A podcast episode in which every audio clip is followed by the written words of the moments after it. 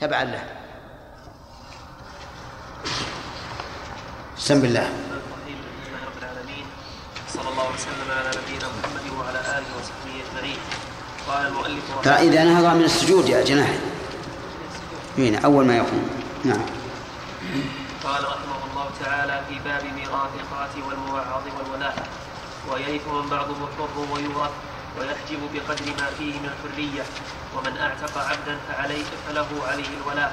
وإن اختلف دينهما ولا يرث النساء بالولاء إلا لمن أعتقن أو أعتقه من أعتق عندكم إلا لمن ولا إلا إلا من؟ نعم الصابت لمن؟ بسم الله الرحمن الرحيم. الحمد لله رب العالمين وصلى الله وسلم على نبينا محمد وآله وصحبه أجمعين. ما هو القول الراجح في ميراث القاتل؟ سليم. ها ما هو؟ قول الراجح يا شيخ كان عمدا فهو فهو على فهو على القاتل ما ميراث وإن كان خطأ إن كان عمدا محضا فالقاتل لا ميراث له. لا ميراث وإن كان خطأ؟ وإن كان خطأ يا شيخ ما ما له له الميراث. له الميراث. توافقون على هذا؟ طيب. كيف يرث؟ على القول الراجح كيف يرث ها؟ كيف يرث؟ هل يرث من كل ماله ولا من قديم ماله دون الدية ولا إيش؟ من الدية ها؟ من قديم ماله من قديم ماله. ولا يرث من الدية. توافقون على هذا؟ نعم. يرث من قديم ماله ولا يرث من الدية. طيب. يقول المؤلف إن لزمه قود أو دية أو كفارة ما صورة وجوب القود كأن الأخ ضيقا عليكم. ها؟ نعم. إن لزمه قود متى يلزم القود إيه لكن متى يلزم؟ متى يلزم؟ في أي قتل؟ القتل بحق. يقول لا يرث القاتل إن لزمه قود. متى يلزمه القود؟ أي أي بأي صفة؟ طيب قلها إذا قتل عمدا بغير حق بما يقتل غالبا. ولهذا تعريف العمد أن يقصد من يعلمه آدميا معصوما فيقتله بما يغلب على الظن موته به. هذا العمد. أن يقصد من يعلمه آدميا معصوما فيقتله بما يغلب على الظن موته به. طيب أودية في الخطأ أو شبه العمد أو كفارة. جزاء. ما حضرت؟ نعم. كقاتل المؤمن إذا كان بين صفوف الكفار. طيب فيه قول آخر في لزوم الكفارة فقط؟ نعم. لا. لأن الخطأ في كفارة وفي دية. نعم. إيش؟ مم.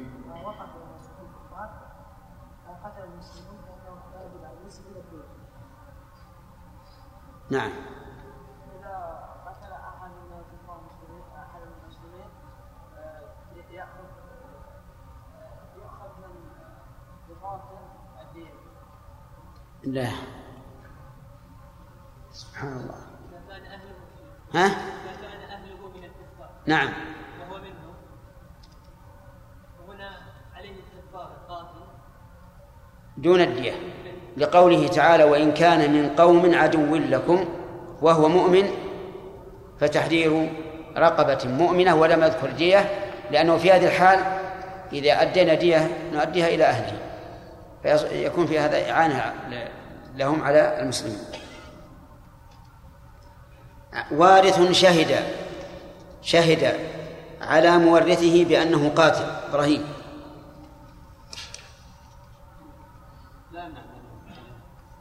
نعم. لا تمنع من الميراث. لماذا؟ لأنه يجب عليه أداء الشهادة. وقد قام بواجب وإذا قام بواجب هل من حقه أن نحرمه من الميراث؟ لا. ما هو القول الراجح فيما إذا قتل الباغي العادل؟ يلا محمود.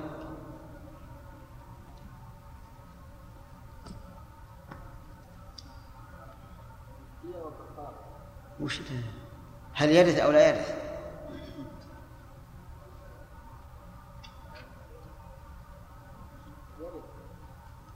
إذا قتل الباغي العادل لا يرث. لا يرث؟ كيف لا يرث؟ نعم. الراجح أنه لا يرث أي لا يرث لأنه ليس بحق وبالعكس بالعكس يرث. يرث. طيب. هذا هو الصحيح. لماذا لا يرث الر- ما هو الدليل على أن الرقيق لا يرث؟ قل. إيه أنت؟ لأن لأن الله سبحانه وتعالى قسم المواريث باللام الدالة على التمليك والرقيق لا يرث. نعم. لأن الله تعالى ذكر استحقاق الإرث باللام الدالة على التمليك وال- والرقيق لا يملك. ما هو الدليل على أن الرقيق لا يملك؟ أنت. الدليل على أن الرقيق لا يملك. ما حضرت أمس؟ ها حضرت؟ طيب هات الدليل.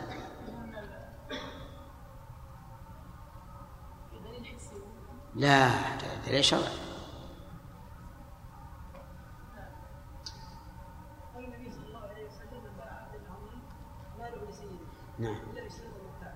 فماله للذي باعه.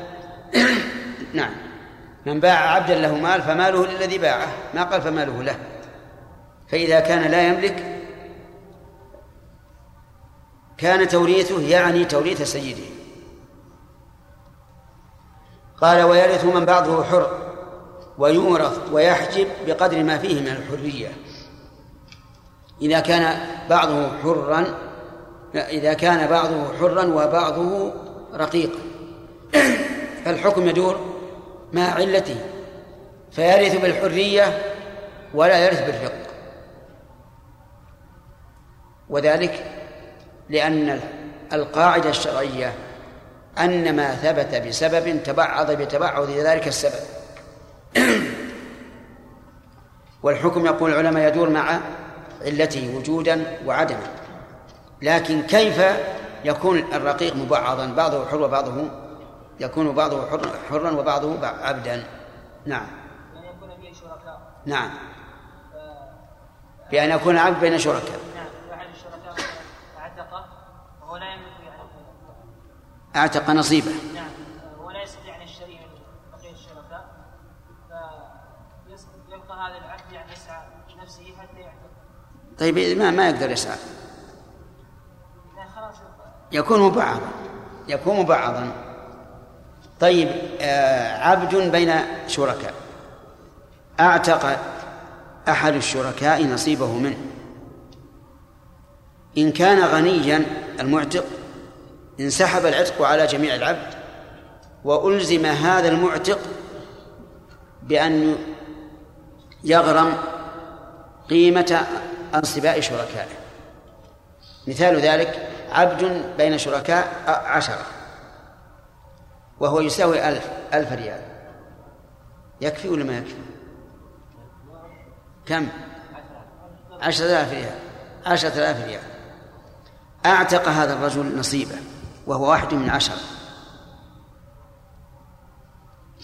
نقول الآن يسر العتق إلى جميع العبد ويغرم لشركائه تسعة آلاف ريال.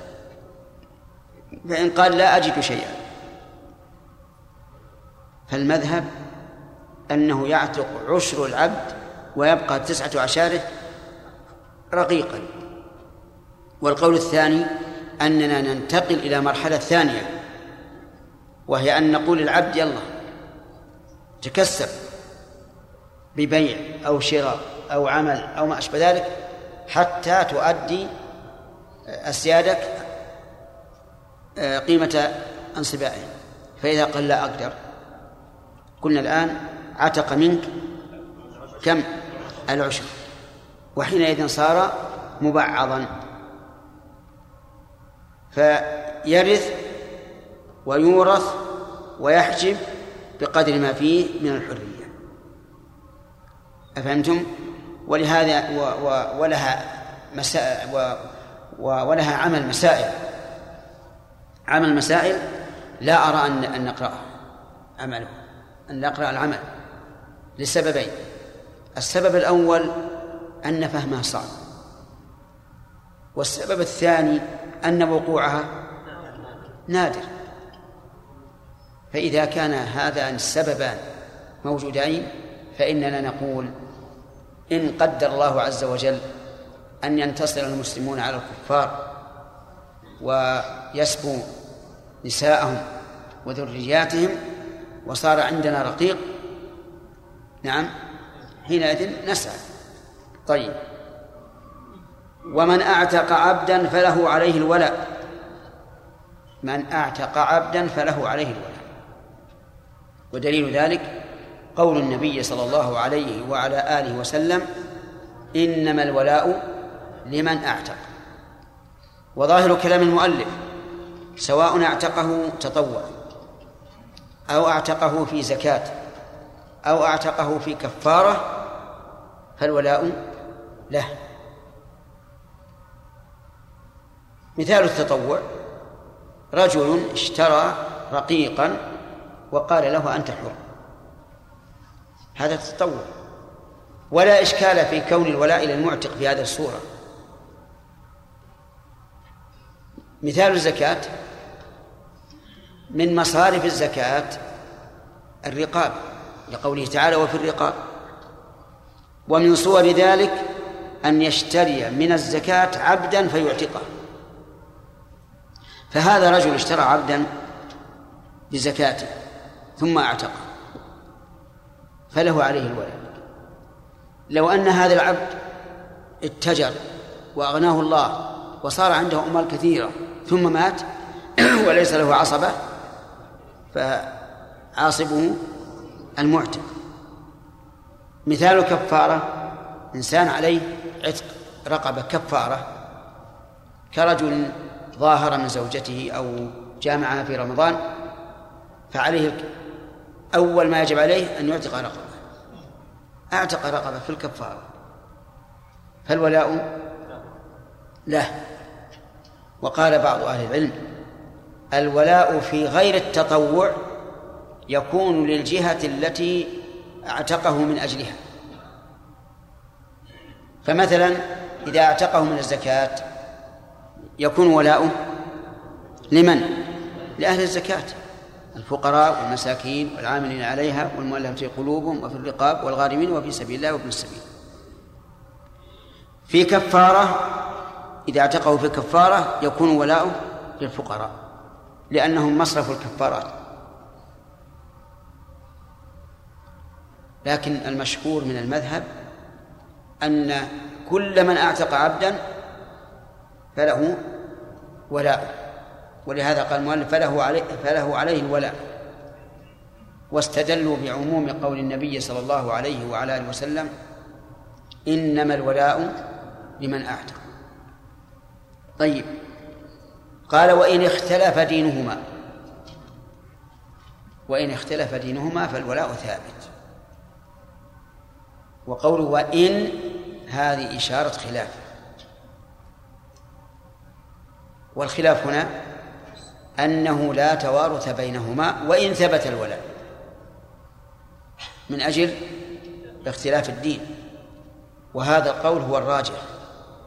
أن الولاء ثابت. ولكن لا توارث بينهما. لو كان العبد الذي أعتقه سيده كافرا نعم هل يثبت الولاء له عليه؟ نعم يثبت الولاء له عليه. لكن الميراث لا يرثه لو مات.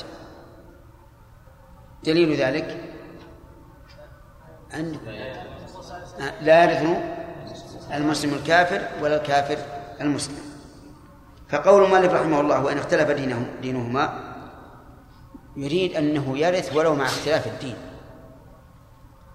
ونحن لا نوافقه على ذلك لأن لدينا دليلا واضحا صريحا. لكن هل نوافقه على ثبوت الولاء؟ نعم. لأن الولاء ثابت وهو لحمة كلحمة النسب قال ولا يرث النساء بالولاء إلا من أعتقن أو أعتقه من أعتقه.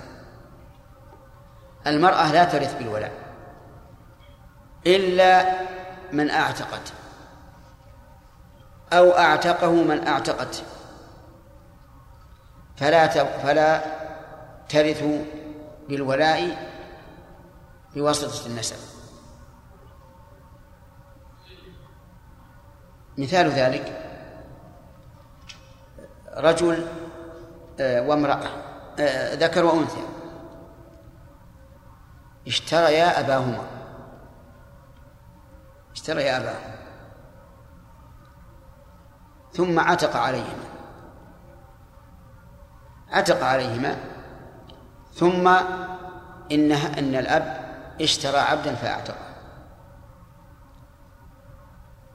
اشترى عبدا فأعتقه. يرثان أباهما ميراث نسب ولا ميراث ولاء؟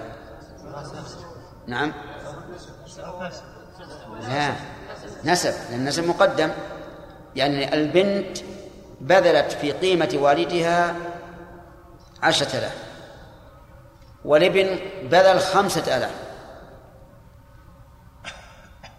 يعني بذلت الضعفين فمات الأب مات الأب. كيف يرثانه؟ للذكر مثل حظ الأنثيين. فلو قالت أنا أنا بذلت أكثر من أخي في شراء ولدي قلنا النسب مقدم على الولاء. النسب مقدم على الولاء. أما بالنسبة للعتيق الذي مات قصدي لعتيق, الأب إذا مات. من يرثه؟ الابن لأن لأن ميراث البنت والإبن في الأول ميراث نسب. ما هو ليس ميراث. ليس ميراث ولا. وعليه فيرثه الابن ولا ترثه البنت. لأن النساء لا يرثن بالولاء إلا من اعتقن أو أعتقه من اعتق. هكذا عند الفقهاء. والمسألة تحتاج إلى تحرير وبحث لأنه قد يقال لماذا لا ترث بالولاء؟ والنبي صلى الله عليه وعلى آله وسلم يقول الولاء لحمة كلحمة النسب. وإلى هنا ينتهي الكلام على الفرائض في زاد المستقبل. وتعتبر هذه الدراسة تعتبر دراستين. دراسة دورة ودراسة استمرارية لأننا وصلنا إلى باب الوصايا وقدمنا الفرائض على الوصايا لأن ترتيب الفقهاء ليس توقيفيا بالوحي حتى نقول ما يمكن نقدم الفرائض على الوصايا. اصطلاحي وصناعة والترتيب فيه ليس واجبا أو واجب؟ نعم. يجوز تقرأ كتاب القصاص قبل كتاب النكاح؟ بس الفقهاء كتبوا النكاح قبل القصاص. نعم؟ هذا صناعة. نعم. آه وش بقى عندنا الآن؟ بعد الأذان إيش نقرأ؟ نعم؟ بعد الصلاة. وش انتهى انتهى؟ البرهانية انتهت. ولا لا؟ طيب. بقي ما بعد الصلاة؟ فضل أما ما بقي الآن إلى الأذان سهل هذا نأخذ بأسئلة. والذي أرى أن نقرأ في أصول التفسير الذي بدأنا به في النهار. حتى ييسر الله عز وجل أن نكمله. أفهمتم الآن؟ إن شاء الله المقرر أصول التفسير الذي وزع عليكم الآن. وفيه خير إن شاء الله فيه خير كثير. يكون مقررا في الدرس الذي قبل الأذان وفي الدرس الذي بعد الأذان. كيف؟ اللهم ارزقني آذانا كثيرة تسمع هذه الأصوات. واحد بس. إيش؟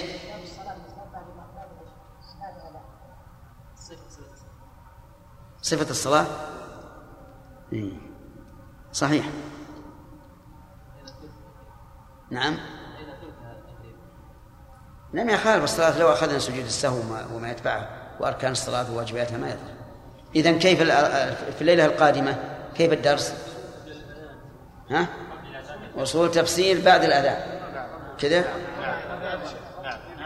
لا لا وصول تفسير قبل الأذان وصفة الصلاة بعد الأذان تمام إن شاء الله نمشي على هذا نعم إيش؟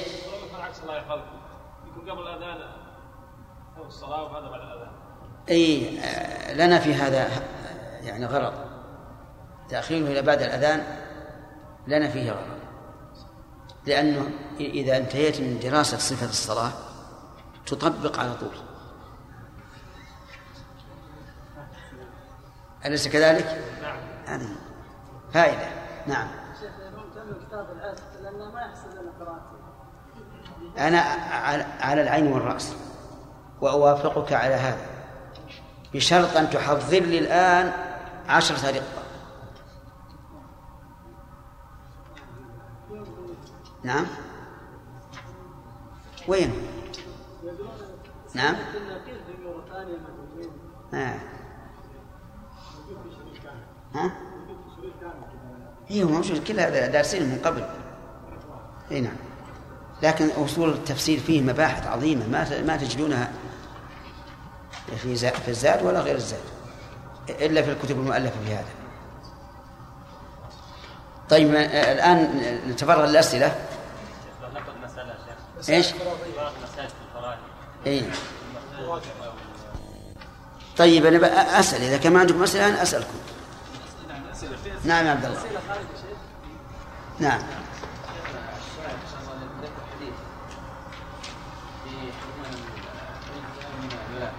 نعم.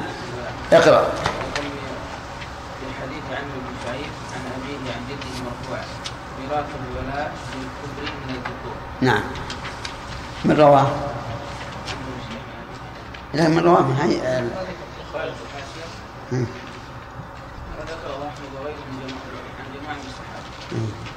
المسألة فيها خلاف والحديث هذا ضعيف. نعم. ارفع الصوت في ميراث الغرفة ونحوه في المستشفى قال الطبيب بأن هذا ما هذا بدقيقة ولكن الطبيب كافر ولكن الطبيب كافر هل يقبل قوله؟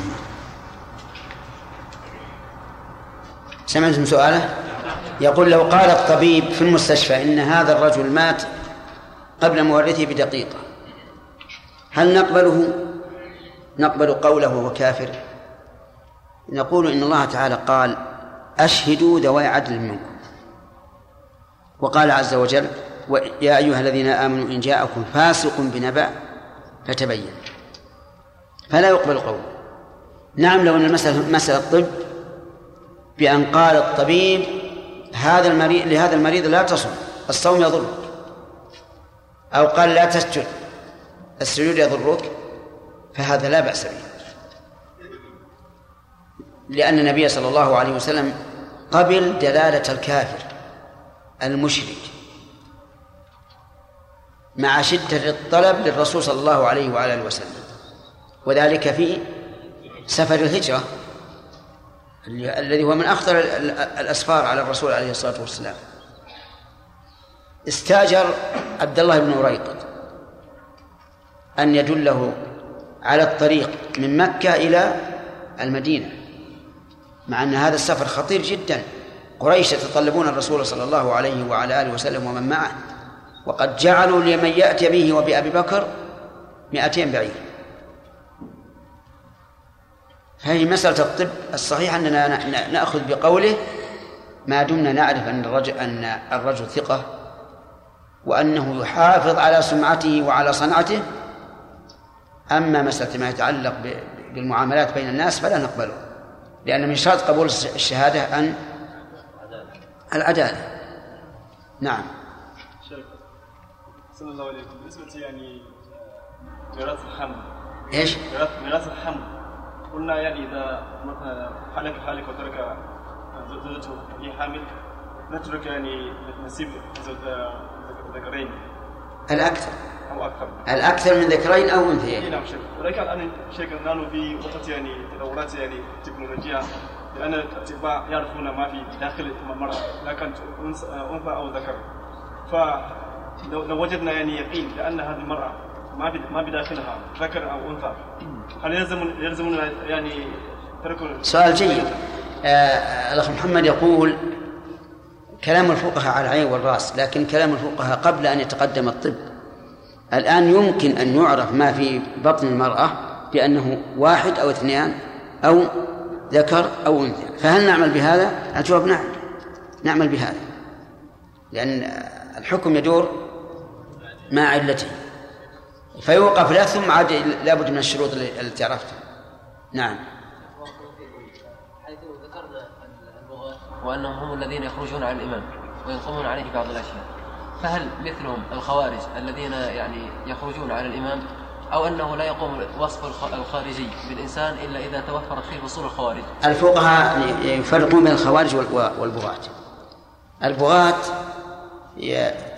ليس لهم يعني آه، يعني ليس لهم إرادة للحكم في الغالب وأما الخوارج فيريدون الحكم هل يسمى الإنسان بأنه خارجي وإن تتوفر فيه بقية أصول الخارج المعروفة. كيف؟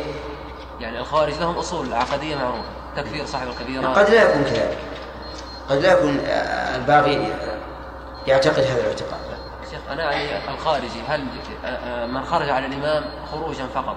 ويريد الحكم. إذا خرجت طائفة لهم شوكة ومنع على الإمام بتأويل سائغ فهذا البغاة. فإن اختل شرط فهم خوارج إذا كان الإمام ركوع وأتى المأموم متأخر وضرب بالأقدام ينتظر الإمام هل من الحكم شيء أن ينتظر؟ لأن تحصل كثيرا من بعضهم يقول إن الله مع الصابرين سمعتم السؤال؟ يقول لو دخل الإنسان والإمام راكب فهل الأحسن أن يخبط برجليه من أجل أن ينتظر الإمام؟ وهل نقول للإمام انتظر؟ وكذلك لو دخل وقال إن الله مع الصابرين يعني اصبر أيها الإمام. فهل هذا مشروع للداخل؟ وهل يشرع للإمام أن يتأنى؟ أحد الأئمة عندنا. كان إذا سمع أحد يخبط بقدميه جاي يركض بسرعة على طول قال سمع الله لمن حمده. نعم. ليش؟ قال أخشى أنه إذا وصل الصف يكبر الإحرام وهو يهوي. وإذا كبر وهو وهو يهوي لم تنعقد صلاته فرضا. قال فكونه يفوت ركعة أحسن من كون الصلاة كله كلها تنعقد نفلا. وهذه وجهة نظر طيبة. لكن بدأ السفهاء يلعبون على هذا الإمام. إذا رأوه راكعا ومضى أن يقول سبحان رب العظيم قاموا يخبطون برجليهم. لأنه من عادته أنه إذا سمع التخبيط رفع فصار يخبطون رجليهم علشان يرفع. لكن الذي أرى أنه متى علم الإمام بدخول إنسان فإن الأفضل أن يتأخر. والناس إذا علموا أنه من عادته أن يتأخر لا يخشى عليهم أن يكبروا وهم يهون لأنهم يعرفون عادتهم. ولا شك أن هذا من الرفق الرفق بالرعية لأن المأمومين بالنسبة للإمام كالرعية مع مع الراعي هو إمامه وهذا من الرفق بهم. وإذا كان النبي صلى الله عليه وعلى آله وسلم يتعجل في الصلاة إذا سمع بكاء الصبي. فجواز التأخر لمصلحة المصلين من باب أولى. إلا أن العلماء قالوا ما لم يشق على مأمون. فإن شق بأن كان المسجد واسعا وسمع شخصا دخل مع الباب وهذا الشخص سيأتي بطمأنينة.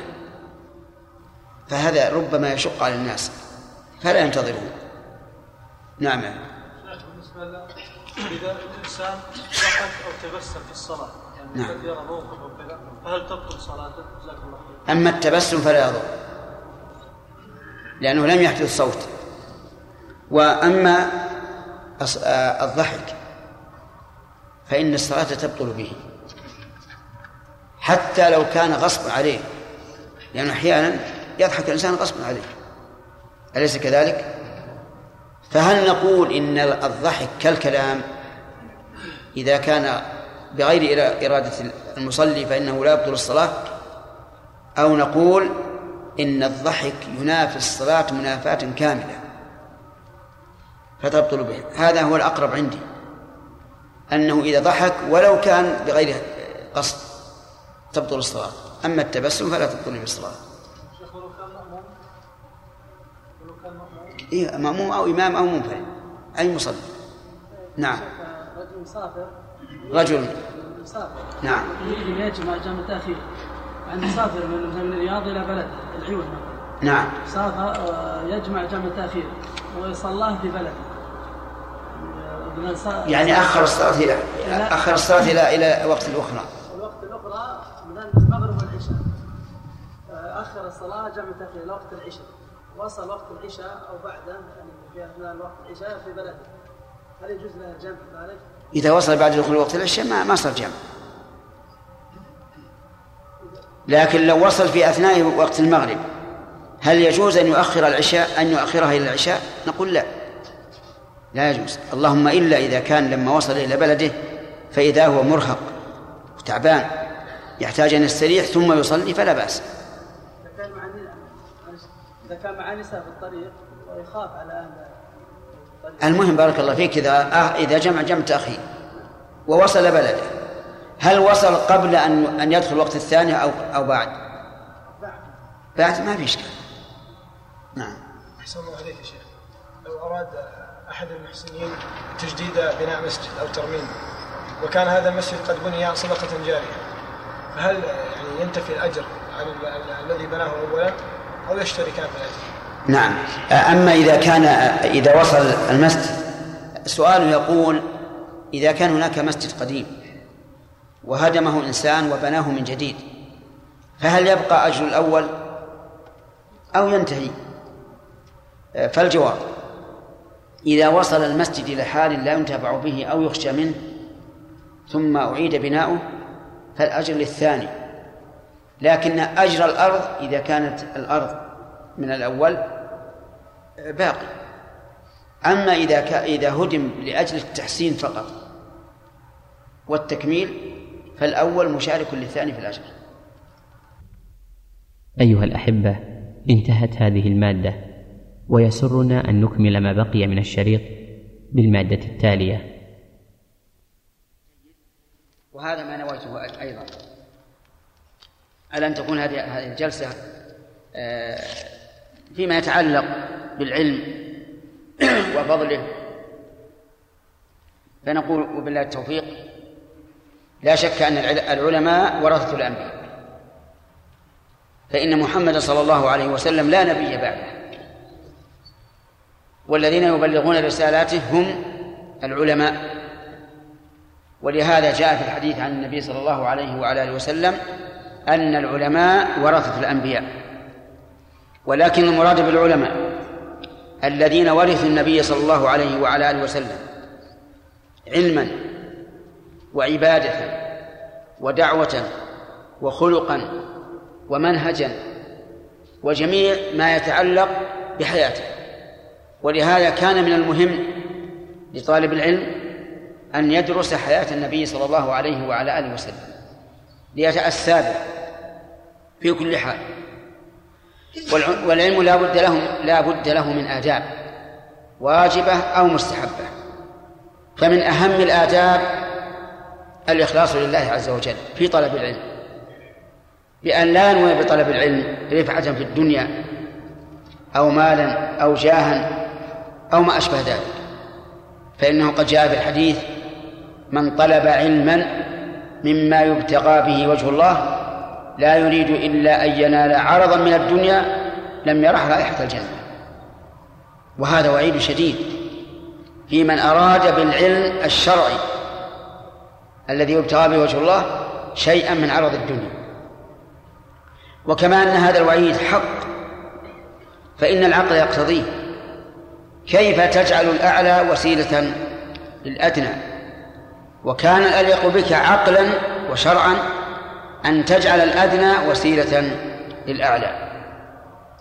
ولقد خاب وخسر من أراد بعمله الدنيا. والغالب أن من أراد بعمله الدنيا لا يبارك له في علمه ولا لا في نفسه ولا في غيره. فلا بد من الإخلاص لله تعالى في طلب العلم. الثاني أن ينوي بطلب العلم امتثال أمر الله عز وجل. لأن الله أمر بالعلم أمر بطلب العلم. فقال تعالى فاعلم أنه لا إله إلا الله. فبدأ بالعلم قبل العمل. اعلم أنه لا إله إلا الله واستغفر لذنبك وللمؤمنين والمؤمنات. فبدأ بالعلم قبل العمل. ثم إنه عز وجل رغب في العلم. فقال قل هل يستوي الذين لا الذين يعلمون والذين لا يعلمون إنما يتذكر أولو الألباب. وقال الله عز وجل يرفع الله الذين آمنوا منكم والذين أوتوا العلم درجات. ولا يخفى أن الواقع يشهد بذلك. كم من إنسان ليس له حسب وليس له نسب. ومع ذلك إذا كان عالما نال مرتبة عظيمة في الأمة. ويقول الشاعر العلم يرفع بيتا لا عماد له والجهل يهدم بيت العز والشرف.